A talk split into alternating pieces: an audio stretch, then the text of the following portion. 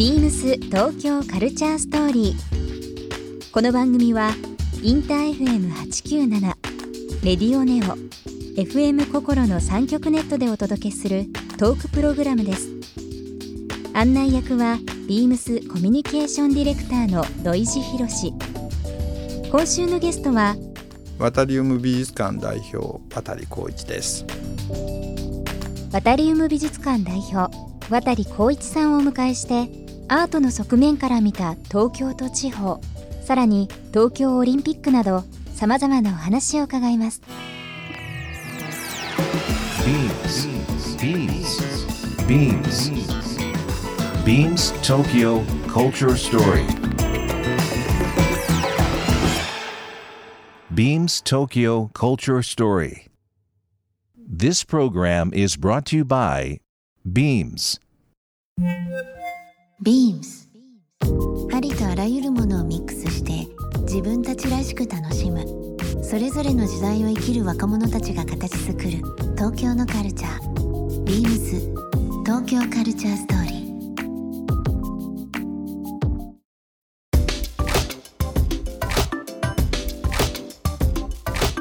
非常に魅力的なアタリオン美術館だと思いますけどもマリオ・ポットさん、スイス人ですけども建築家の方をまず選ばれたというかそれは何か理由があったんですか、はい、あのあの当時80年の後半なんですけれども、ええ。僕たちがまあ考えたのは2人いて、うん。えー安藤忠雄さん安と藤さん。はい。えーマリオ・ボッタっていうのが、やっぱりコンクリートを使った建築ええ。で一番すごかったので、うん。でもその時に選んだのはもう安藤さんはやっぱり本当に武士のように、うんもう研ぎ澄まされているので なんかここの空間に12時間以上いると疲れそうだなみたいな感じで。で、まあ、マリボッターの,、ええ。あのカタログとか見ると、うん。なんか光の入り方が柔らかかったので、はい。あここだったらあの住めるし、うん。仕事も10時間以上の仕事もできるかなっていうので、それで、まあ、マリボッタにお願いして。なるほどなるほど。だから僕らにとってはあの人間的にええ。ちょっと優しい、うん。あのつあのデザインはすごいシャープなんだけどそういうものとしてお願いをしてやるから、もう1か月後にボッタさんが来てくれて。もともとソニーがこうつながりがあったんですか、いやな全くなくてだからそこはまあうちはあのいろんなアーティストとええお仕事をしてたので、それこそ本当に家族会議をやって やって あのあの渡り家の家族会議があり。でボッターがいいねっていう話になって1か月後にはボッター来てましたね。やっぱ人のつながりってすごいですね、まあそうですね。だからまああとはまあボッタさんが後から言ったのでは、うん。まあ、この人たち本気だっていうのでそれでスケジュールを調整して1か月後に来てくれて、えでもう簡単な模型を持ってきてくれたので、ええ。そこからもう延々5年間設計に 携わっていくんですけどね。えなんかあの話伺ってるとお母様のお話もそうですしお姉様渡さんもそうですけどそのご家族そのアートという部分とか、まあ、洋服を作られてたっていうのもありますけど建築に関してのノウハウとか皆さん全くなかったんですゼロだったわけじゃないですか。でもね楽しかったですね。その5年間は。コミュニケーションも取りながら、そうなんですでもマリオボッタって、まあ、あのイタリア語なので、うん。イタリア語とフランス語なので僕らはど両方ともできなかったので、うん。必ず通訳を介さなきゃいけなくて、でもやっぱりそのなんていうのかなその図面とうん。こう読み解いていくとだんだんこう立体的に読めるようになったりですとうんうんうんか。で特になんて普通だとあの業者に任せてえで出来上がったものが来るんえ、確ですけれど。認ぐらいですもんね、はい。通常だと。ですけど僕らがやったのはもっと効率が悪くて、うん。まず僕たちとマリボッタが喋って、うんそれで図面が来たら、うん。その間にまたそこに通訳の方もまあいる。いるんですけども、うん。でも結局図面のチェックさんは全部僕らがやって、うん。でそれを今度はあのゼネコンと呼ばれるところに渡してで今度実施図面っていうのが出てきてそれをもう一回チェックして今度その実施図面がチェックになったものをボッタに渡すってもう延々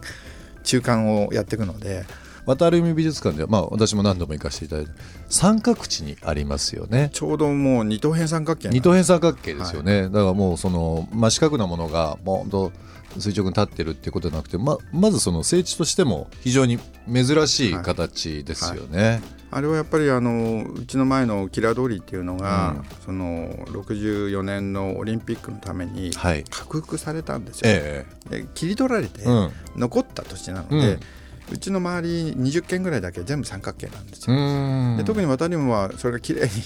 二等辺三角形になったので、うん。あの直角二等辺三角形の建物になってるんです。あの狙ったかのような大きさですよね,、まあそうですね。形ですよあ本当ねにその通りで。地上が5階、ではい地上地下が1一階。階ですよね、はい一番こう建物としてのポイントというかはい。どこがポイントになりますか？あのまずはあの、まあ、それほど大きい敷地じゃないのであの吹き抜け空間をいくつか取っていて、うん。1階と地下も吹き抜けていて、うん。えーまあ、地下に入ると2層分吹き抜けてる、はい。あの天井が高い空間っていうのがあって。で逆にあのに美術館の方に入ると3層分吹き抜けてる吹き抜けっていうのがあるので、2階3階4階っていうのは空気がつながってるようになってますので、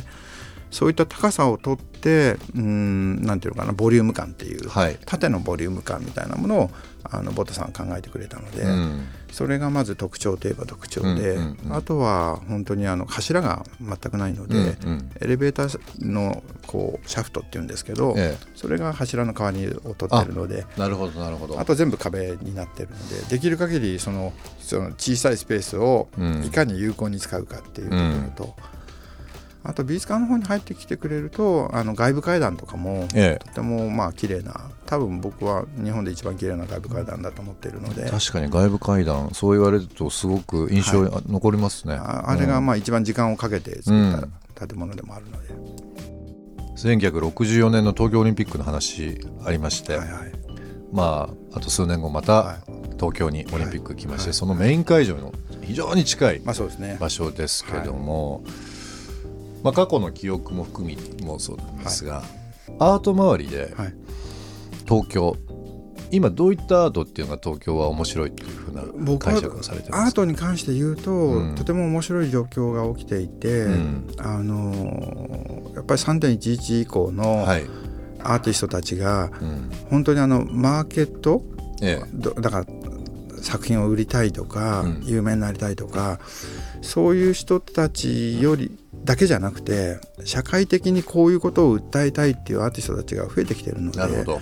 うん。あの非常にいいいい形になってるんじゃないかなっていうふうに思います、うん。ですからその辺の連中が、うん。そのまあ、オリンピックに向けてうん。どういうことを発信していきたいのかっていうのを、多分うちなんかも少しは、えー一緒にやるような形になると思いますんでアートに関してはまあそういう意味でまあいろいろうん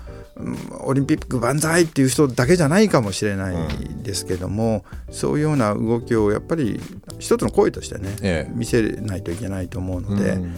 うん。うちはやっぱりどうしてもその社会的な、えー反社会の人たちの声も拾ってってあげないといけないので、それはぜひやっていきたいなと。ただオリンピックに関しては僕らはそれもやらなきゃいけないけど、うん。もう一つやっぱりすごい片手落ちだなと思うのは、うん。建築に関しては本当にもったいないことをやっているなっていうふうに思っていて。それはもう行政も含めた、まあまあ、特に行政がですね、うん。だからうん普通だったらですよこんなに活躍している建築家が多い国っていうのはないんですよ、うん。だから本当にあのまああの古くは、えー磯崎はい、新さんから始まってで隈研吾さんももちろんだけど、安藤忠さんもそうだけど、その後のあの瀬島さんとかから、今のあの藤本壮介とか、えあの辺のその中間層っていうのは非常に面白くて、うん。こんなに面白い建築家がいる国はないのに、普通万が一僕があの首相だったら万が一。万が一僕が首相だったら、うん。もう中間どころの建築家に一人ずつに、うん。あのスタジアムか、うん。えーまあ公共施設とか公共施設を全部作らせて、うん。それを巡れば全部その東京なり日本の最先端の文化であり、うん。最先端の観光になるようにすればそれ観光資源になるのになんでやんないんだろうって思うのがもうもったいないですもうよね。非常にもだって世界中の人が来てくれて、うんでもうあ日本はじゃあ誰々さんの瀬島さんのあの建築を見に行こうとか、うんそういうのがその後のその祭りが終わった後でも十分に可能なのにもしくは付帯施設だけでもいいですよ。そうですよね。メインじゃなくたって、うんその周りの施設だけでもいいから、うんあればあのなんてそれで言いながらクールジャパンとかってバカじゃないのかなっていうのはちょっと思ってたりもしてるんですけどそれにかこつけたことはやろうと思ってます。うんあのそれにもう多分100分の1ぐらいの規模なんだけど、まあ、1000分の1か1万分の1ぐらいかもしれないんですけど、まあそういった建築家の連中とちょっとオリンピックに向けてはちょっとやろうかっていうのはちょっと今企画はまだあのこ公にはできないんですけどちょっとやんないとどうにもなんないな面白そうですね、はい。はいビームス東京カルチャーストーリー。番組では皆様からのメッセージをお待ちしています。メールアドレスは beams897 アットマークインター FM.jp ツイッターはハッシュタグ beams897 ハッシュタグビームス東京カルチャーストーリーをつけてつぶやいてください。またもう一度お聞きになりたい方はラジコラジオクラウドでチェックできます。ビームス東京カルチャーストーリー。明日もお楽しみに。